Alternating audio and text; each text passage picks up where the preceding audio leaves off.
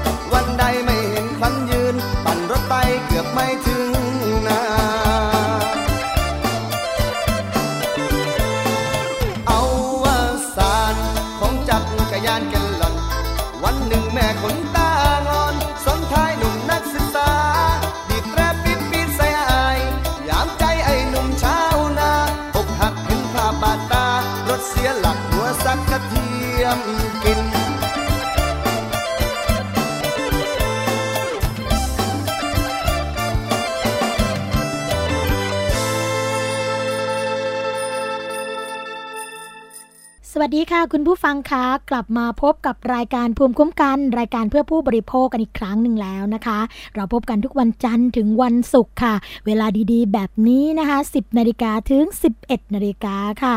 พบกับดิฉันสวนีช่ำเฉลียวนะคะ ฟังสดและดาวน์โหลดรายการได้ค่ะ ไม่ว่าจะเป็นฟังสด หรือว่าฟังย้อนหลังนะคะ ทาง www.thaipbsradio.com ค่ะ แล้วก็ฟังผ่านแอปพลิเคชันทางมือถือของเรานะคะ เข้าไปดาวน์โหลดกันได้เลยยทาง App Store หรือ Play Store ค่ะ ทางไทย PBS Radio นะคะทำตามขั้นตอนที่ระบบแนะนำค่ะ เราก็สามารถที่จะติดตามกันไปได้ทุกที่ทุกเวลานะคะแฟนเพจค่ะ เข้ามากดไลค์กันได้ทาง www.facebook.com/thaipbsradiofan นะคะหรือว่าจะโทรมาเพื่อติชมรายการให้ข้อเสนอแนะในรายการภูมิคุ้มกันนะคะหรือต้องการที่จะให้รายการของเรานำเสนอประเด็นอะไรที่ต้องการ ก็โทรกันเข้ามาได้ค่ะทางหมายเลขโทรศัพท์ 02-790-2666 นะคะ และขอสวัสดีไปยังสถานีวิทยุชุมชน ที่เชื่อมโยงสัญญาณกับเรา แล้วก็รับฟังไปพร้อมๆกันในขณะนี้นะคะ สวัสดีไปยังสถานีวิทยุชุมชนคนหนองย่าไซ จังหวัดสุพรรณบุรี FM 107.5เมกะเฮิรตสถานีวิทยุชุมชนปฐมสาคร จังหวัดสมุทรสาคร FM 106.25เมกะเฮิรตสถานีวิทยุชุมชนคนเมืองลี้ค่ะ จังหวัดลำพูน FM 103.75เมกะเฮิรตสถานีวิทยุเทศบาลทุ่งหัวช้างจังหวัดลำพูน FM 106.25เมกะเฮิรตสถานีวิทยุเมืองนนท์สัมพันธ์จังหวัดนนทบุรี FM 99.25 และ 90.75เมกะเฮิรตและสถานีวิทยุในเครือ R Radio ค่ะ วิทยาลัยอาชีวศึกษา และสถานีวิทยุชุมชน จังหวัดตราด 91.5เมกะเฮิรตนะคะตอนนี้เรามีสมาชิกเพิ่มขึ้นกันมากมายสำหรับสถานีวิทยุชุมชนวัดโพบลังนะคะจังหวัดราชบุรีค่ะ ตอนนี้ก็กำลังย้ายสถานีนะคะ แล้วก็ต้องการที่จะเปลี่ยนแปลงเรื่องของรายละเอียดการออกอากาศ ก็เดี๋ยวเราติดต่อกันอีกครั้งหนึ่งนะคะว่าจะออกกันที่สถานีคลื่นวิทยุอะไรอ่า ก็สำหรับวันนี้ค่ะ สวันีและรายการภูมิคุ้มกัน ก็มีประเด็นดีๆ มาฝากคุณผู้ฟังกันอีกเช่นเคยนะคะ โดยเฉพาะเรื่องราวใกล้ๆตัวค่ะ นั่นก็คือเรื่องของพลังงานนั่นเองนะคะ เราพูดกันมากมายเกี่ยวกับเรื่องของพลังงานทางเลือก หรือว่าพลังงานทดแทนใช่ไหมคะ แล้ววันนี้ค่ะเราก็จะมาพูดคุยกันเกี่ยวกับเรื่องของ โซลาเซลล์นี่โซลาเซลล์เป็นอย่างไรนะคะ เรื่องของพลังงานแสงอาทิตย์ หรือว่าพลังงานแสงแดด เราต้องมาพูดคุยกับผู้เชี่ยวชาญโดยตรงค่ะ เกี่ยวกับเรื่องนี้นะคะ เพราะว่าท่านผู้นี้ละค่ะจะทำงานเกี่ยวกับเรื่องของแดดนะคะ และ ทำให้บ้านของตัวเองเนี่ยเป็นแหล่งเรียนรู้เกี่ยวกับเรื่องของโซลาเซลล์ค่ะ ตอนนี้อยู่ในสายกับเราเรียบร้อยแล้วนะคะ คุณสามารถฉันแต่งค่ะ เจ้าของแหล่งเรียนรู้นะคะ บ้านแดดดีจังหวัดอ่างทองค่ะ เรามาพูดคุยกันแล้วก็ให้ทางคุณสามารถแนะนำตัวกันนิดนึงดีกว่านะคะ สวัสดีค่ะ สวัสดีครับ ค่ะ ต้องให้ทางคุณสามารถนะคะ หรือเราเรียกกันสั้นๆ ง่าย ๆ กันดีกว่าอย่างเป็นกันเองนะคะ ว่าพี่เก่งดีกว่านะคะ อยากให้พี่เก่งลองแนะนำตัวค่ะ แล้วก็ลองเล่าให้คุณผู้ฟังฟังกันนิดนึงนะคะว่า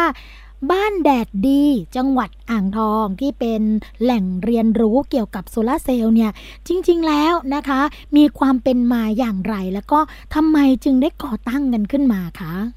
ครับอ่าก่อนอื่นต้องแนะนำตัวก่อนนะครับผมอ่านายสามารถฉันแต่งนะครับ เป็นเจ้าของแหล่งเรียนรู้โซลาเซลล์บ้านแดดดีอ่างทองนะครับ ที่บ้านแดดดีอ่างทองแห่งนี้นะครับ ก่อตั้งขึ้นได้ก็เนื่องจากเราได้มีการประกวดการเขียนแผนธุรกิจนะครับ ในงานโครงการ NEC นะครับ แล้วผมก็ส่งโครงการเข้าประกวดนะครับ แผนธุรกิจจากสมาชิกทั้งหมด 140 กว่าทีมทั่วประเทศ นะครับ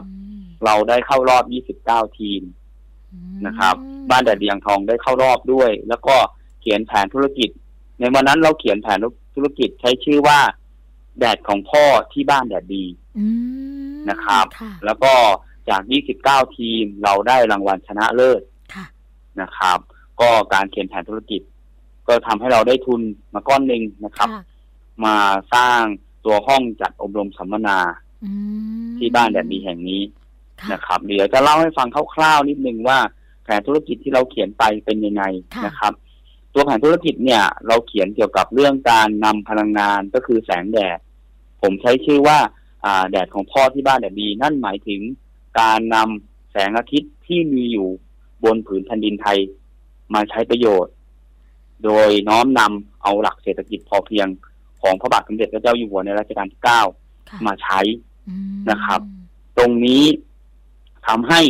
อ่าดึงใช้พลังงานนะครับ พลังงานทางเลือกที่เป็นพลังงานแสงอาทิตย์เนี่ยนะครับ มาใช้ประโยชน์ให้เกิดประโยชน์สูงสุดนะครับค่ะโดย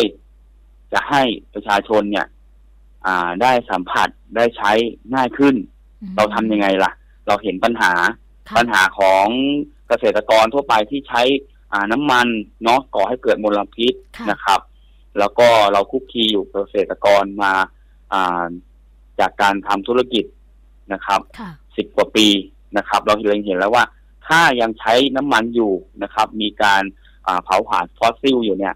มันทำให้สิ้นเปลือง แล้วจะทำยังไงล่ะ เราก็มองเห็นว่าปัจจุบันนะครับอ่าพลังงานแสงอาทิตย์นะครับ เป็นพลังงานทางเลือกอีกอย่างหนึ่งค่ะนะครับ โดยการแปลงพลังงานแสงให้มาเป็นพลังงานไฟฟ้าค่ะ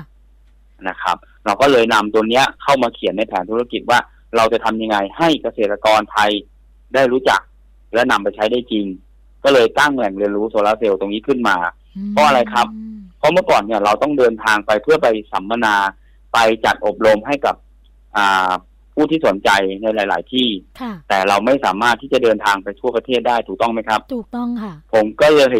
นำความรู้ที่มีเนี่ยมาก่อตั้ง นะครับ แหล่งเรียนรู้โซลาร์เซลล์บ้านแดดดีอ่างทองนะครับ ซึ่งทำให้ทุกคนอะ เข้ามาหาเราง่ายขึ้นค่ะมอ่านะครับอืมอ่า แล้วก็ตัวบ้านแดดดีอ่างทองหลาย ๆ คนคงสงสัยแล้วอยู่ตรงไหนใช่ไหมครับค่ะถ้าเดินทางมาจากกรุงเทพเนี่ย อ่าขึ้นเหนือเนี่ย เราจะอยู่ตรง อ่าจากสายเอเชียตรงกม66เนี่ยเลี้ยวซ้ายเข้ามาตรงวัดชโยวรวิหาร ค่ะ จากตรงนั้นนะมาถึงบ้านแดดเดียงทอง ประมาณสามกิโลครึ่งเองอืมใกล้ๆนะอ่าคะครับแล้วก็เสิร์ชหาใน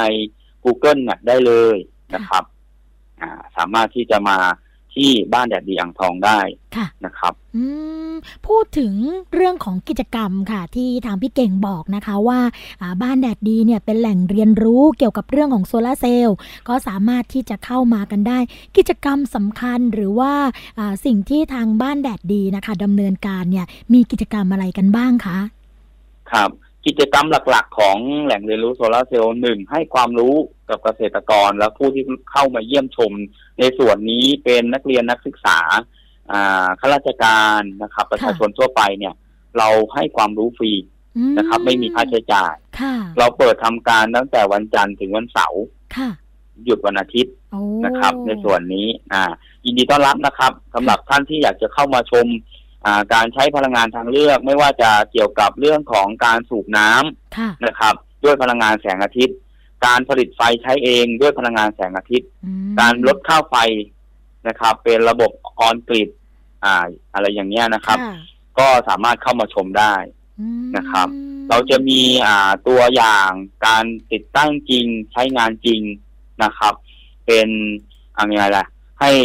ชาวบ้านหรือประชาชนทั่วไปเนี่ยค่ะได้รับทราบแล้วก็ได้เรียนรู้ไปด้วยก็เรียกได้ว่านะครับในส่วนนี้มาฝึกกันแบบใช้เครื่องมือจริง ปฏิบัติจริง เรียนรู้จริงก็เขาเรียกกันว่าการอบรมเชิงปฏิบัติการใช่ไหมคะ แบบนี้ ใช่ ในส่วนของอืมการอบรมเชิงปฏิบัติการในส่วนของช่างติดตั้ง หรือ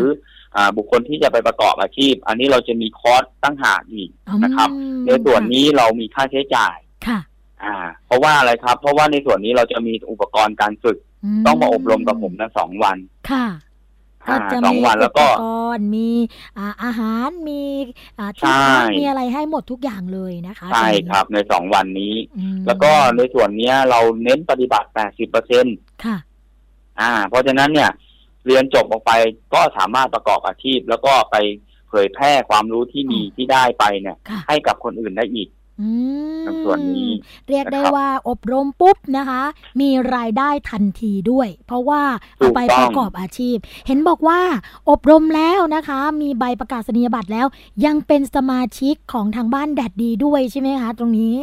ใช่ครับเราก็ยังอืมดูแลในส่วนของสมาชิกเรา ตอนนี้เราอบรมไปทั้งหมดแล้ว11รุ่นค่ะนะครับ แล้วก็ช่วงนี้เป็นช่วงที่เราปิดเทอมค่ะเราจะเปิดอีกทีใน เดือนมกราปีหน้า อืม เป็นรุ่นที่สิบสองใช่ไหมคะ เดือนมกราใช่ครับ มกราจะเป็นรุ่นที่สิบสองแล้วโอ้โหนะครับฝึกอบรมกันมาหลายรุ่นนะคะ แสดงว่าเรื่องนี้บ้านแดดดีมีความเชี่ยวชาญ แล้วก็เป็นแหล่งเรียนรู้เกี่ยวกับโซลาร์เซลล์จริง ๆ นะคะ คุณผู้ฟังคะ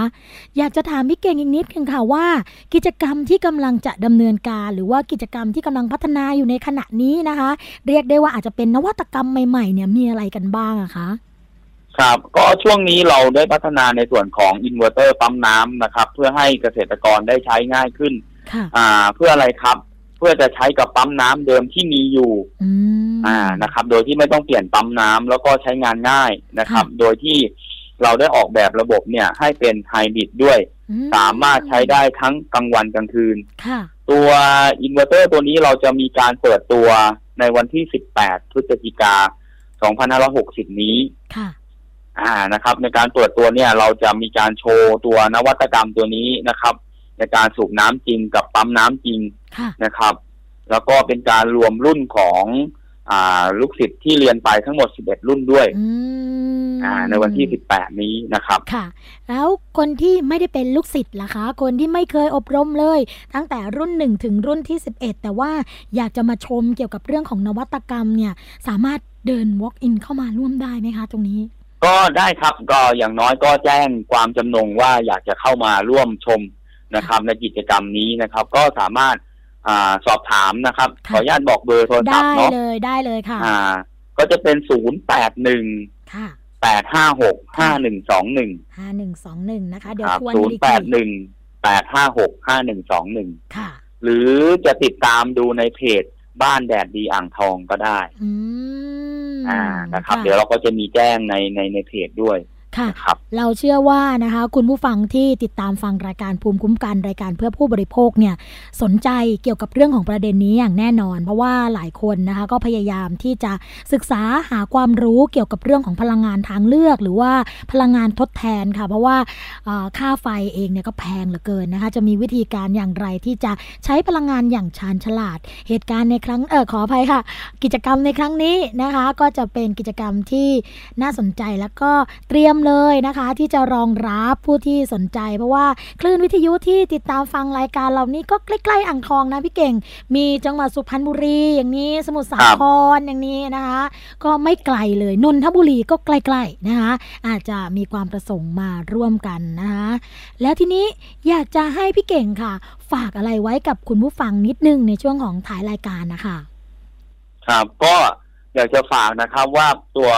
แดดแสงแดดที่มีทุกวันนะครับ มีมาเช้าก็มีแดดมาเย็นก็จากเราไปแล้วก็เช้าก็มาใหม่มาทุกวันนะครับ พลังงานตัวนี้เนี่ย เราแทบจะบอกว่าไม่ต้องไปไปซื้อหาไม่ต้องไปเชิญเขามาทุกเช้าอยู่แล้ว เพราะฉะนั้นเนี่ยเราจะทำยังไงนะครับ เก็บเกี่ยวพลังงานตัวนี้นะครับ อ่า ต้องบอกว่าผมผมขอใช้คำนี้นะครับ ว่าค่ะแสงแดดของพ่อเนี่ยนะครับ บนผืนแผ่นดินไทยเนี่ย เพื่อคนไทยนะครับ เราโชคดีที่สุดนะครับ ที่เกิดมาเป็นคนไทย เพราะว่าประเทศไทยเนี่ยอ่าแสงแดดที่รับได้เนี่ยนะครับค่ะมีเปอร์เซ็นต์มากกว่าประเทศอื่นอืมนะครับปีเทียบกับต่างต่างประเทศแล้วเนี่ยเขายังมีอุปสรรคต่างๆ มากมาย แต่ประเทศไทยนะครับ แสงแดดมีทุกวันค่ะนะครับ เพราะฉะนั้นเนี่ยผมบอกเลยเลยว่า เราต้องเก็บเกี่ยวนะครับ แล้วก็ใช้ประโยชน์จากแสงแดดของพ่อนะครับ ที่มีให้เราบนผืนแผ่นดินไทยให้เกิดประโยชน์สูงสุดนะครับ ตรงนี้ฝาก ฝากทุกคนนะครับ ขอให้มามองหามองเห็นถึงพลังงานทางเลือกตัวนี้นะครับ พลังงานแสงอาทิตย์ครับ ค่ะ วันนี้นะคะ รายการภูมิคุ้มกัน รายการเพื่อผู้บริโภคก็ต้องขอกราบขอบพระคุณนะคะ พี่เก่งค่ะสามารถฉันแต่งนะคะ เจ้าของแหล่งเรียนรู้โซลาเซลล์บ้านแดดดีอ่างทองมาก ๆ ที่มาให้ข้อมูลกับเรามาร่วมแลกเปลี่ยนกับเรา แล้วก็มีกิจกรรมดีๆ มาฝากเรานะคะ อย่าลืมนะคะคุณผู้ฟังคะในกิจกรรมวันที่ 18 พฤศจิกายน 2560 นะคะ สนใจติดต่อไปได้ที่หมายเลขโทรศัพท์ 0818565121 นะคะ วันนี้ขอบพระคุณมาก ๆ เลยค่ะ ครับ สวัสดีครับค่ะสวัสดีค่ะก็เป็นกิจกรรมดีๆที่เรานำมาฝากกันนะคะ คุณผู้ฟังคะช่วงแรกของรายการภูมิคุ้มกัน เราพักกันไว้สักครู่หนึ่งค่ะ เดี๋ยวกลับมาพบกับช่วงที่ 2 ของรายการพร้อมกับเรื่องราวดีๆ ประเด็นดีๆ ที่นำมาฝากกันพักกันสักครู่ค่ะ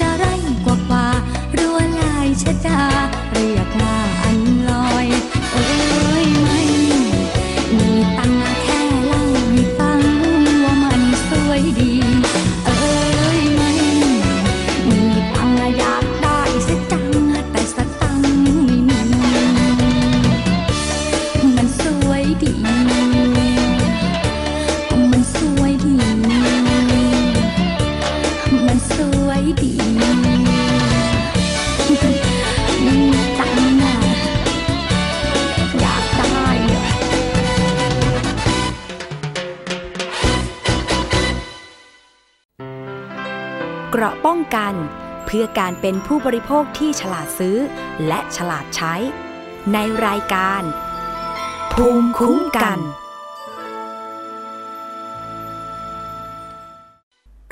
พบกับช่วงที่ 2 ของรายการภูมิคุ้มกัน รายการเพื่อผู้บริโภคนะคะ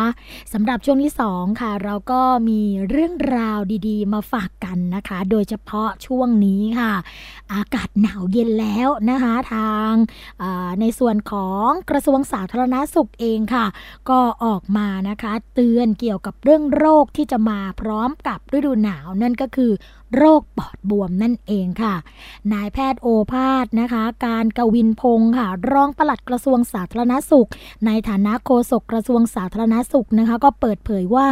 ช่วงนี้ประเทศไทยเริ่มเข้าสู่หน้าหนาวแล้วนะคะ แล้วก็ยังมีสภาพอากาศที่แปรปรวน เพราะว่ามีฝนตกประปรายค่ะ ก็ทำให้ประชาชนนะคะ เสี่ยงเจ็บป่วยมากขึ้น เช่นไข้หวัดใหญ่ปอดบวม อุจจาระร่วงหัดหัดเยอรมันอิสุกอิสัยนะคะ ที่น่าห่วงก็คือกลุ่มผู้สูงอายุและก็เด็กเล็กค่ะ ผู้ที่มีโรคเรื้อรังประจำตัวนะคะ ก็อาจจะมีภูมิคุ้มกันเนี่ยลดต่ำลง ส่งผลให้เมื่อเจ็บป่วยแล้วก็จะมีอาการรุนแรง เช่น ปอดบวมนะคะซึ่งในปีที่ผ่านมาก็พบว่า มีผู้ป่วยทั้งหมด 245,211 รายค่ะ เสียชีวิตไป 360 รายนะคะ และในปี 2560 ค่ะ พบผู้ป่วย18,834 ราย เสียชีวิตไปแล้วนะคะ 226 ราย ผู้ป่วยส่วนใหญ่ค่ะเป็นผู้สูงอายุแล้วก็เด็กเล็กนะคะ ก็เลยได้กำชับให้กระทรวงสาธารณสุขนะคะสำนักงงานสาธารณสุขทุกจังหวัด โดยเฉพาะในภาคเหนือและภาคตะวันออกเฉียงเหนือ ซึ่งอากาศหนาวเย็นกว่าภาคอื่น ๆ ค่ะ เฝ้าระวังโรคนะคะ แล้วก็ออกให้ความรู้ประชาชนในการดูแลสุขภาพให้แข็งแรงในช่วงฤดูหนาว ก็ขอให้ประชาชนนะคะรักษาความอบอุ่นของร่างกาย โดยเฉพาะกลุ่มเสี่ยงค่ะ ก็ควรจัดหาเสื้อผ้า เครื่องนุ่มห่มกันหนาวให้เพียงพอนะคะ แล้วก็อยู่ในที่อาศัยที่เหมาะสมปกป้องลมหนาวได้ค่ะ ออกกำลังกายอย่างสม่ำเสมอ พักผ่อนให้เพียงพอนะคะ รักษาสุขอนามัยของร่างกาย หมั่นล้างมือ รับประทานอาหารที่มีประโยชน์อย่างเพียงพอค่ะ แล้วก็เพิ่มอาหารประเภทแป้งแล้วก็ไขมัน เพื่อให้พลังงานแก่ร่างกายนะคะ นอกจากนั้นนะเราก็ควรที่จะต้องทานโลชั่นค่ะ เพิ่มความชุ่มชื้นให้กับผิวหนัง สวมเสื้อผ้าหนาๆค่ะ เครื่องกันหนาว เพื่อรักษาร่างกายให้อบอุ่นนะคะโดยเฉพาะบริเวณหน้าอกลำคอศีรษะและก็เท้าค่ะ ส่วนผู้ที่มีโรคประจำตัวนะคะ เช่นเบาหวาน ความดันโลหิตสูง โรคหัวใจ หอบหืดเนี่ยก็ควรหมั่นตรวจเช็คค่าความดันโลหิต ระดับน้ำตาลในเลือด แล้วก็ควบคุมน้ำหนักตัวนะคะอยู่ในเกณฑ์ที่เหมาะสมค่ะรับประทานยาตามที่แพทย์สั่งอย่างเคร่งครัดด้วยค่ะ อย่างไรก็ดีนะคะ คุณผู้ฟังคะในช่วงนี้เนี่ยภาคใต้เองก็ยังจะมีฝนตกชุกหนาแน่นต่อเนื่องอีกหนึ่งสัปดาห์ค่ะ พื้นที่เฝ้าระวังความเสี่ยงสูง 11 จังหวัดนะคะก็ทำให้อากาศเนี่ยจะมีความชื้นสูง หากมีบุคคลในครอบครัวป่วยเป็นไข้หวัด ก็ขอให้นอนพักอย่างเต็มที่ค่ะ ใช้ผ้าปิดปากและจมูกเวลาไอจาม เพื่อป้องกันการแพร่เชื้อสู่ผู้อื่น หากอาการยังไม่ดีขึ้นภายใน 2 วันค่ะ ก็ขอให้ไปพบแพทย์นะคะ นี่ก็เป็นความห่วงใยค่ะ จากกระทรวงสาธารณสุขนะคะเกี่ยวกับเรื่องของช่วงฤดูหนาวค่ะอีกเรื่องหนึ่งค่ะ เป็นเรื่องของฤดูหนาวเหมือนกัน แต่ก็เป็นการเตือนจากกรมอนามัยกระทรวงสาธารณสุขนะคะ โดยนายแพทย์ดนัยทีวันดาค่ะ รองอธิบดีกรมอนามัยก็เปิดเผยว่า ในช่วงหน้าหนาวค่ะคุณผู้ฟังประชาชนส่วนใหญ่ก็นิยมหาซื้อเสื้อกันหนาวมือสอง ซึ่งมีจำหน่ายอย่างแพร่หลายตามตลาดนัด ทั้งในกรุงเทพมหานครและก็ต่างจังหวัดนะคะ เนื่องจากว่าราคาถูกรูปแบบทันสมัย บางส่วนก็เป็นสินค้าใช้แล้วที่มียี่ห้อนะคะซึ่งนำเข้าจากต่างประเทศ หรือประเทศเพื่อนบ้านนะบางส่วนก็นำเสื้อกันหนาวเก่าที่เก็บไว้นานแล้วเนี่ยกลับมาใช้รวมถึงการรับเสื้อกันหนาวที่ได้รับบริจาค ซึ่งก็มีให้เลือกมากมายนะคะ ทีนี้เราเนี่ย ก็จะต้องมาทำความสะอาดเสื้อกันหนาวมือสองกัน บางคนเนี่ยก็ทำไม่ถูกวิธีนะคะ ก็อาจจะมีเชื้อโรคเนี่ยมาจากแหล่งที่มาของเสื้อกันหนาวมือสองที่กักเก็บในโกดังที่อับชื้นเป็นเวลานาน หรือเชื้อโรคเนี่ยก็อาจจะติดมาระหว่างการขนส่งนะคะโดยเฉพาะผู้ขายค่ะที่ต้องสัมผัสกับเสื้อกันหนาวมือสองจำนวนมาก แล้วก็ต้องขนย้ายจากแหล่งรับซื้อไปยังท้องตลาด ก็อาจจะทำให้ผู้ซื้อแล้วก็ผู้ขายเนี่ยเสี่ยงต่อการเกิดโรคตามมาค่ะ โรคอะไรบ้าง เดี๋ยวเรามาดูกันนะคะ เช่น โรคราก โรคเกลื่อนนะคะ จากเชื้อรา ซึ่งก็จะมีลักษณะเป็นผื่นแดงนะมีขุยขุยรอบๆ แล้วก็คันด้วย ก็ทำให้เป็นผื่นแพ้แล้วก็ติดเชื้อนะคะบางรายเป็นโรคภูมิแพ้ค่ะ ซึ่งเกิดได้หลายกรณีทั้งจากฝุ่นใยผ้า แล้วก็ฝุ่นที่ติดตามกระสอบนะคะระหว่างที่มีการขนส่งค่ะ หรือจากการแพ้น้ำยารีดผ้าเรียบนะคะ ที่ใช้รีดก่อนจำหน่าย ซึ่งจะใช้น้ำยาที่มีความเข้มข้นสูงค่ะ ก็อาจจะระคายเคืองผิวหนังได้นะคะโดยเฉพาะผู้ที่เป็นโรคภูมิแพ้ ก็อาจจะเกิดอาการแพ้รุนแรงมากขึ้น แล้วก็โรคผิวหนังจากพาหะนำโรคนะคะที่ชอบอาศัยอยู่ในใยผ้าที่สกปรก เช่นอะไรบ้าง ก็เช่น เห็บหมัดโลนนะเมื่อสัมผัสผิวหนังก็จะดูดเลือดค่ะทำให้เกิดอาการแพ้เป็นผื่นคัน เป็นตุ่มแดงนูนพอเกาเนี่ยก็เกิดเป็นแผลติดเชื้อได้ค่ะ ซึ่งก่อนทำความสะอาดนะคะ ก็ควรแยกเสื้อกันหนาวมือสองออกจากเสื้อผ้าปกติ แล้วก็ทำความสะอาดด้วย 2 วิธีหลักๆ ก็คือ วิธีที่1ค่ะคุณผู้ฟังซักด้วยผงซักฟอกหรือน้ำยาซักผ้าตามปกตินะคะแล้วนำไปต้มในน้ำเดือดนาน 15 นาทีถึง 1 ชั่วโมง วิธีที่ 2 ก็คือ แช่ด้วยน้ำยาฆ่าเชื้อที่สามารถหาได้ในครัวเรือนนะคะ เช่น น้ำยาซักผ้าขาวที่มีส่วนผสมของโซเดียมไฮเปอร์คลอไรด์นะคะ โดยเติมไป 1 ฝาต่อน้ำ 10 ลิตรค่ะ แช่ผ้าไว้นาน 5-15 นาทีนะคะ หรือใช้น้ำส้มสายชู 2-3 ถ้วยตวงค่ะ ต่อน้ำ1-2 ลิตรนะคะ จากนั้นแช่พระแช่ผ้าไว้เนี่ยอย่างน้อย 1 ชั่วโมง แล้วก็ซักตามปกติค่ะ จากนั้นนะคะนำไปตากแดดจัดหรือ ตากในที่ที่มีอากาศถ่ายเทจนแห้ง แล้วก็นำมารีดนะคะ ทั้งข้างในข้างนอกตัวเสื้อ ทั้งนี้ค่ะการเลือกวิธีทำความสะอาดเสื้อกันหนาวมือสองที่ดีที่สุดก็คือ จะต้องคำนึงถึงประเภทของเสื้อแล้วก็ประเภทของผ้าด้วยนะคะ เนื่องจากว่าเสื้อผ้าบางประเภทก็ไม่เหมาะกับการต้ม เพราะอาจจะทำให้เสื้อผ้าชนิดนั้นชำรุดได้ค่ะ ส่วนผู้ที่มีอาการคันนะคะหลังที่สวมใส่เสื้อกันหนาวมือสองก็ไม่ควรเาหรือว่าปล่อยไว้จนลุกลามนะคะ ควรรีบไปพบแพทย์ผิวหนัง เพื่อทำการรักษาที่ถูกวิธีต่อไปค่ะ การเลือกเสื้อกันหนาวมือสองนะคะ คุณผู้ฟังควรเลือกซื้อเสื้อผ้าจากร้านที่สะอาดปลอดภัย ไม่วางเสื้อผ้ากองไว้กับพื้นนะคะ ไม่แขวนเสื้อผ้าติดกันจนแน่น ขณะเลือกซื้อค่ะ ก็ควรสวมผ้าปิดปากปิดจมูก เพื่อป้องกันการสูดฝุ่นละอองที่มากับเสื้อผ้านะคะ เลือกเสื้อผ้าที่มีสภาพดี ตรวจสอบรอยด่างดำรอยคราบนะคะ สารคัดหลั่งรวมไปถึงไม่มีกลิ่นอับ ชื้นนะคะ หลีกเลี่ยงเสื้อผ้าที่ทำจากหนังสัตว์ ขนสัตว์ ประเภทขนฟูนะคะเพราะว่าจะทำความสะอาดยากค่ะ อาจเป็นแหล่งสะสมของเชื้อโรคได้ด้วยนะคะ ส่วนผู้ขายเสื้อกันหนาวมือสองก็ควรจะสวมผ้าปิดปากปิดจมูกทุกครั้งนะคะ แล้วก็สวมถุงมือ รองเท้าที่ปิดมิดชิดค่ะ เสื้อแขนยาวกางเกงขายาว เพื่อป้องกันการสัมผัสกับฝุ่นสัตว์ แล้วก็แมลงที่มากับเสื้อผ้าค่ะ อันนี้เป็นข้อมูลจากกรมอนามัยนะคะ ออกมาเตือนให้กับผู้บริโภคสำหรับช่วงหน้าหนาวนี้นะคะ อีกเรื่องหนึ่งค่ะ คุณผู้ฟังคะเป็นเรื่องที่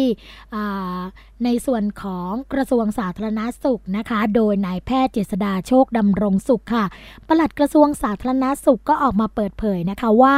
สถานการณ์การติดเชื้อโรคพิษสุนัขบ้าค่ะ ในปี 2560 นะคะมีแนวโน้มพบมากขึ้นเนื่องจากว่าปัญหาการฉีดวัคซีนในสัตว์เนี่ยครอบคลุมต่ำกว่าร้อยละ 80 นะคะทำให้จำนวนผู้เสียชีวิตด้วยโรคพิษสุนัขบ้าเพิ่มขึ้นเป็น 14 รายค่ะ ดังนั้นนะคะหน่วยงานที่ดำเนินการเกี่ยวข้องก็ได้ร่วมกันแก้ไขค่ะทำให้ปี 2560 ผู้เสียชีวิตเนี่ยลดลดลงนะคะในเหลือ 8 รายเท่านั้น ทั้งนี้ก็เพื่อให้การแก้ไขปัญหาเป็นไปอย่างยั่งยืนนะคะ ก็เตรียมเรื่องการป้องกันควบคุมโรคพิษสุนัขบ้าแบบบูรณาการ การทำงานในคณะกรรมการพัฒนาคุณภาพชีวิต และสุขภาพระดับอำเภอค่ะ ส่วนการปฏิบัติตัวหลังจากถูกสุนัขหรือว่าแมวกัด หรือว่าแมวข่วนนะคะ ก็ให้รีบล้างแผลใส่ยา หาหมอแล้วก็ฉีดวัคซีนให้ครบค่ะ และการเพิ่มภูมิคุ้มกันตามนัดนะคะ โดยไม่ต้องต้องรอที่จะขังสัตว์ไว้ดูอาการครบ 10 วัน หรือรอจนสัตว์เสียชีวิตนะซึ่งการดูแลและปฏิบัติตนที่ถูกต้อง จะช่วยให้ปลอดภัยจากการติดเชื้อโรคพิษสุนัขบ้าได้ค่ะ ด้านนายแพทย์สุวรรณชัย วัฒนายิ่งเจริญชัยนะคะ อธิบดีกรมควบคุมโรคค่ะก็กล่าวว่า ความเชื่อของประชาชนบางกลุ่มในจังหวัดร้อยเอ็ดนะคะว่า หากถูกสุนัขกกัดแล้วให้ทำพิธีเผาหลอก จะไม่เสียชีวิตจากโรคพิษสุนัขสุนัขบ้านั้นนะคะเรื่องนี้เนี่ยเป็นความเชื่อที่ไม่ถูกต้องค่ะ เพราะว่าโรคพิษสุนัขบ้าเป็นโรคติดต่อระหว่างสัตว์และคนที่มีความรุนแรงนะคะ หากปฏิบัติตนไม่ถูกวิธีอาจจะได้รับเชื้อและเสียชีวิตได้ค่ะ โดยจากการสำรวจพบว่าประชาชนยังมีความรู้และความเชื่อเกี่ยวกับโรคพิษสุนัขบ้าที่ผิดๆนะคะอาทิ โรคพิษสุนัขบ้าสามารถรักษาให้หายได้ โรคพิษสุนัขบ้าไม่รุนแรงถึงขั้นเสียชีวิต ทั้งนี้นะคะก็ได้สั่งการให้สำนักงงานป้องกันควบคุมโรคที่ 7 จังหวัดขอนแก่น ลงพื้นที่ในวันนี้นะคะร่วมกับหน่วยงานที่เกี่ยวข้องทำความเข้าใจกับผู้ป่วยและประชาชนในพื้นที่ โดยให้เจ้าของสุนัขและก็แมวนะคะ ต้องนำสัตว์เลี้ยงไปฉีดวัคซีน ครั้งแรกอายุ 2-4 เดือน และก็ฉีดซ้ำทุกปีค่ะ ช่วยกันลดจำนวนสุนัขที่ไม่มีเจ้าของ โดยการทำหมันถาวรนนะคะหรือหากสัตว์เลี้ยงตายผิดปกติ หรือสงสัยว่าเป็นโรคพิษสุนัขบ้า ก็ให้รีบแจ้งเจ้าหน้าที่สาธารณสุขปศุสัตว์หรือผู้นำชุมชนทันทีค่ะ หากประชาชนมีข้อสงสัยก็สามารถที่จะสอบถามได้นะคะ ก็เรื่องราวนี้นะคะเป็นเรื่องที่เตือนกันไว้ค่ะ ถึงแม้ว่า ช่วงนี้จะอยู่ในช่วงของฤดูหนาวแล้วนะคะ หรือว่าอากาศเย็นแล้วเนี่ย แต่ว่าถ้าเกิดสุนัขหรือว่าแมวข่วนหรือแมวกัดนะคะ ก็ต้องมีการปฏิบัติตัวตามที่แนะนำกันก็จะมีความปลอดภัยนะคะ คุณผู้ฟังคะ อีกเรื่องหนึ่งค่ะ คุณผู้ฟังเป็นเรื่องที่จากกรณีที่สาธารณอขออภัยค่ะ จากกรณีที่รถพยาบาลนะคะ โรงพยาบาลระนอง ประสบอุบัติเหตุขากลับ หลังนำส่งผู้ป่วยไปยังโรงพยาบาลวชิระภูเก็ตค่ะ โดยเนี่ยรถชนต้นไม้ไหล่ทางนะคะ เป็นเหตุให้พยาบาลเสียชีวิตค่ะ นายแพทย์เจษฎาโชคดำรงสุขนะฮะปลัดกระทรวงสาธารณสุขก็กล่าวถึงเรื่องนี้ว่า กรณีนี้นะคะเกิดจากการส่งต่อผู้ป่วยทางสมอง จากโรงพยาบาลระนอง ไปยังโรงพยาบาลวชิระภูเก็ต การเดินทางใช้เวลาไปกลับ 8 ชั่วโมงค่ะ โดยอุบัติเหตุเกิดตอนเช้ามืด ซึ่งมีการบาดเจ็บหลายคน แต่พยาบาลบาดเจ็บหนัก แล้วก็ส่งรักษาตัวที่โรงพยาบาลจังหวัดชุมพร แต่อาการสาหัสจนเสียชีวิตนะคะ ทั้งนี้ค่ะสาธารณสุขก็ขอแสดงความเสียใจ และกำลังดำเนินการให้ความความช่วยเหลือต่อไปนะคะนายแพทย์เจษดากล่าวว่า เรื่องของมาตรการให้การช่วยเหลือบุคลากรทางการแพทย์รัฐมนตรีว่าการกระทรวงสาธารณสุขก็ได้ให้ความสำคัญ และได้มอบหมายให้รถพยาบาลทุกคันนะคะ จะต้องติดกล้องติด GPS แล้วก็มีประกันชั้นหนึ่งค่ะ ซึ่งได้ปฏิบัติหมดนะคะแต่ในกรณีที่เกิดขึ้นเป็นเหตุสุดวิสัยค่ะ ก็เข้าใจว่าเป็นการเหนื่อยล้าของคนขับ ซึ่งมีเพียงหนึ่งคนนะคะ แล้วก็ต้องขับนานกว่า 8 ชั่วโมงค่ะ โดยหลักการขับรถก็ต้องมีระยะเวลาที่เหมาะสม ก็คือขับรถทุก 2 ชั่วโมง ต้องหยุดพักนะคะ หรือร้อยกิโลเมตรก็ต้องมีการพัก แม้ว่าหลายโรงพยาบาลค่ะ จะมีการประเมินพนักงานขับรถ หากไม่ไหวก็จะมีที่พักให้ค่ะกรณีที่รีเฟอร์ไกลๆก็ตามนะคะเราก็มาดูว่าจะมีการจัดทำระเบียบกันอย่างไร โดยขณะนี้กำลังเตรียมเสนอกระทรวงการคลัง กรณีปรับเปลี่ยนระเบียบการเบิกการอยู่เวรนนะคะให้พนักงานขับรถ 2 คนพร้อมกันได้หรือไม่ เพราะว่าต้องสลับการขับรถ โดยกำลังเสนอแล้วก็คาดว่าจะมีความชัดเจนในเร็วๆนี้ อันนี้ปลัดกระทรวงสาธารณสุขก็ให้ข้อมูลนะคะ โดยการเยียวยาค่ะ นอกจากสิทธิประโยชน์ที่จะได้รับอยู่แล้วนะคะ เบื้องต้นเนี่ยก็จะดูถึงครอบครัวซึ่งมีลูกสองคนค่ะ คนโตประกอบอาชีพแล้ว แต่ว่าลูกคนเล็กเนี่ยเพิ่งจบนิเทศศาสตร์นะคะ ก็ยังไม่มีงานทำค่ะ กระทรวงสาธารณสุขก็กำลังพิจารณาว่า จะบรรจุเป็นลูกจ้างกระทรวงได้อย่างไรต่อไปนะ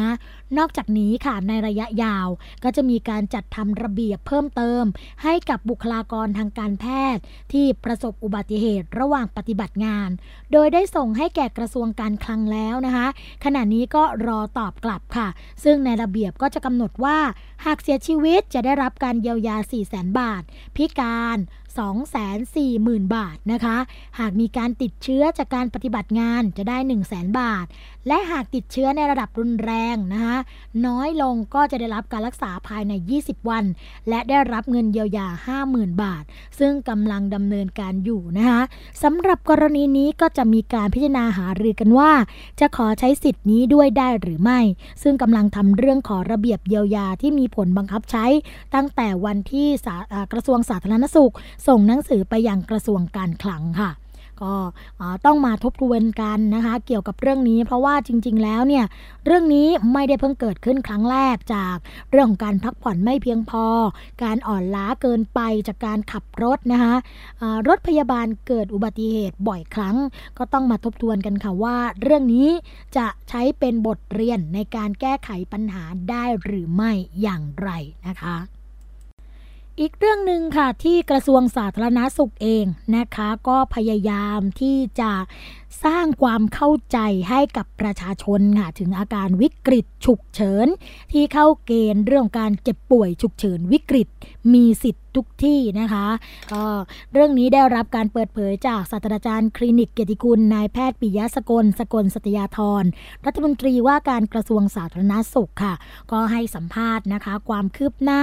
การดำเนินงานตามนโยบายรัฐบาล ฉุกเฉินวิกฤตมีสิทธิ์ทุกที่นะคะว่าโครงการนี้เนี่ยช่วยให้ประชาชนที่เจ็บป่วยฉุกเฉินวิกฤต สามารถเข้ารับการรักษาพยาบาลนะคะ ที่ใกล้ที่สุดทั้งรัฐและเอกชน โดยไม่ต้องเสียค่าใช้จ่าย เพื่อให้ผู้ป่วยเนี่ยได้รับการ ช่วยเหลือนะคะ หรือว่าการช่วยชีวิตที่เร็วที่สุดภายใน 72 ชั่วโมง ผลการดำเนินงานตั้งแต่เริ่มโครงการเมื่อวันที่ 1 เมษายน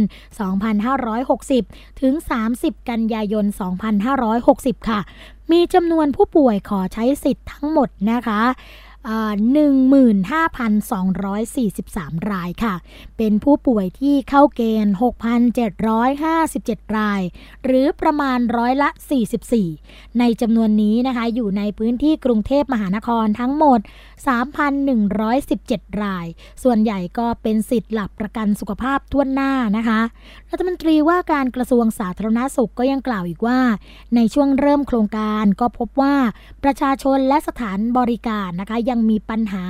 เรื่องเกณฑ์การเจ็บป่วยฉุกเฉินวิกฤต ที่สามารถใช้สิทธินี้ค่ะ ดังนั้นหากเจ็บป่วยฉุกเฉิน ก็ขอให้แจ้งสายด่วน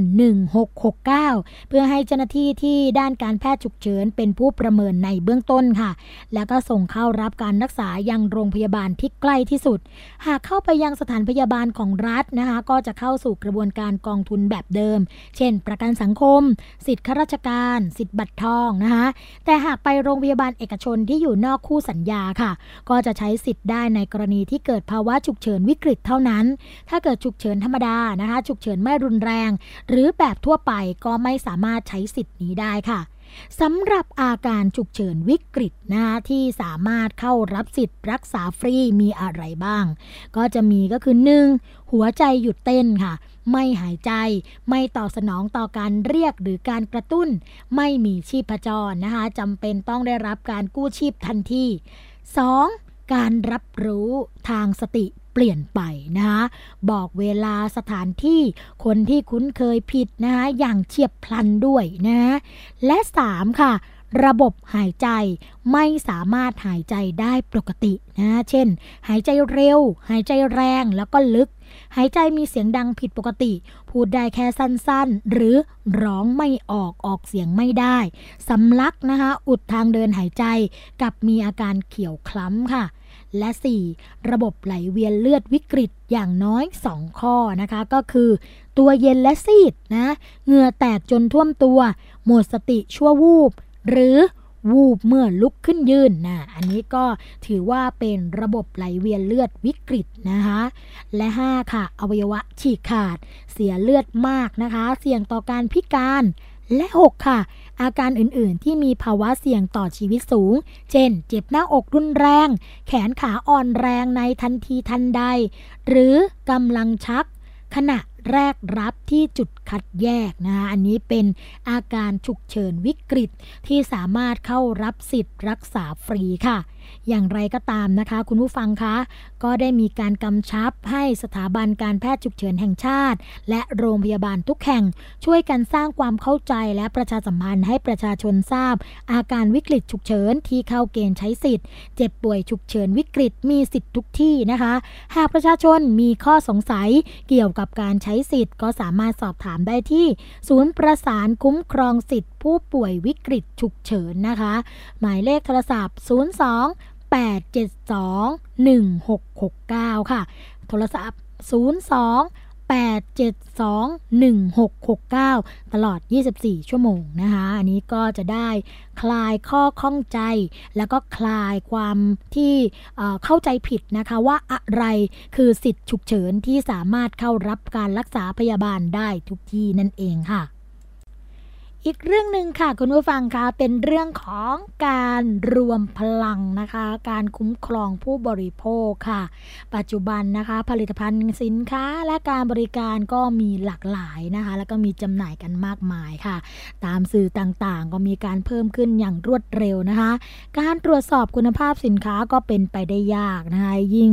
เพิ่มมากขึ้นก็ยิ่งยากขึ้นไปอีก อีกทั้งเรื่องการตอบสนองค่านิยมด้านการสร้างสุขภาพที่ดีทางลัดนะคะของประชาชน โดยที่ไม่ได้คำนึงถึงผลกระทบที่แท้จริง เชื่อคำโฆษณาอวดอ้างสรรพคุณต่างๆ ก็ล้วนแต่แฝงไปด้วยสารอันตรายต่างๆ ที่พบกันเป็นจำนวนมากนะคะ เช่น สารเคมีทางการเกษตรตกค้างในพืชผักผลไม้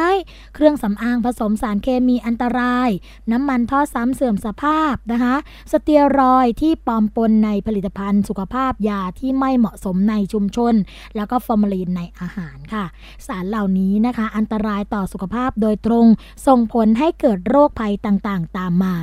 นายวันชัยนารีรักษ์ค่ะนายกเทศมนตรี เมืองวังน้ำเย็นอำเภอวังน้ำเย็นจังหวัดสระแก้วก็เปิดเผยว่า